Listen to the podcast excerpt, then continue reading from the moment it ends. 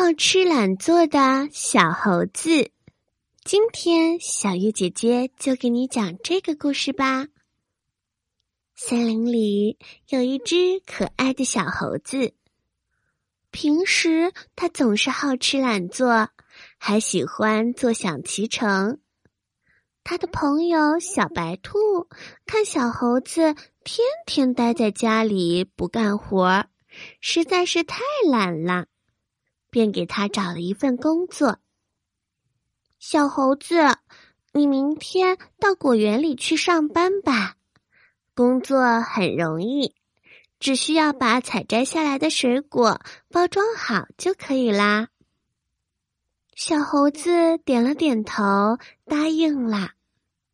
可是，等到他真正的来到果园时，看着满树红彤彤的果子。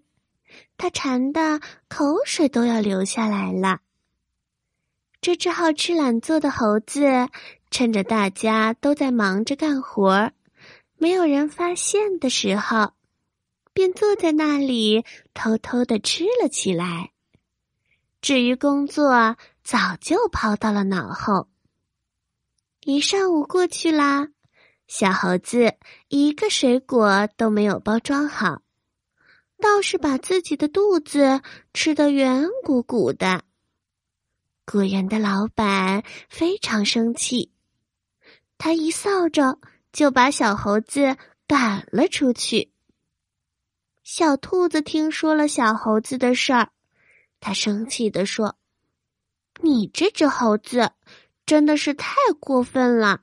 我以后不再帮你找工作了。”小猴子看着生气离开的小兔子，他感到很对不起他，可是他实在是控制不住自己的嘴巴，也确实是懒到不想干活。这一天，小猴子来到河边，他看着大象伯伯在钓鱼，小猴子也想吃鱼。可是他自己实在是太懒了，根本想不出拿鱼竿来钓鱼。于是他趁大象伯伯转过身不注意的时候，偷偷的从桶里拿了好几条鱼出来。结果因为太紧张，小猴子一个打滑，摔到了河里。救命呀！救命呀！大象伯伯连忙跳下去，把小猴子捞了上来。在得知小猴子是为了偷鱼才掉下河的，大象伯伯既生气又无奈的说：“小猴子，你想吃鱼就自己拿个鱼竿来这里钓，为什么要偷呢？你可真是太懒了。”小猴子听了大象伯伯的话，他羞得脸都红了。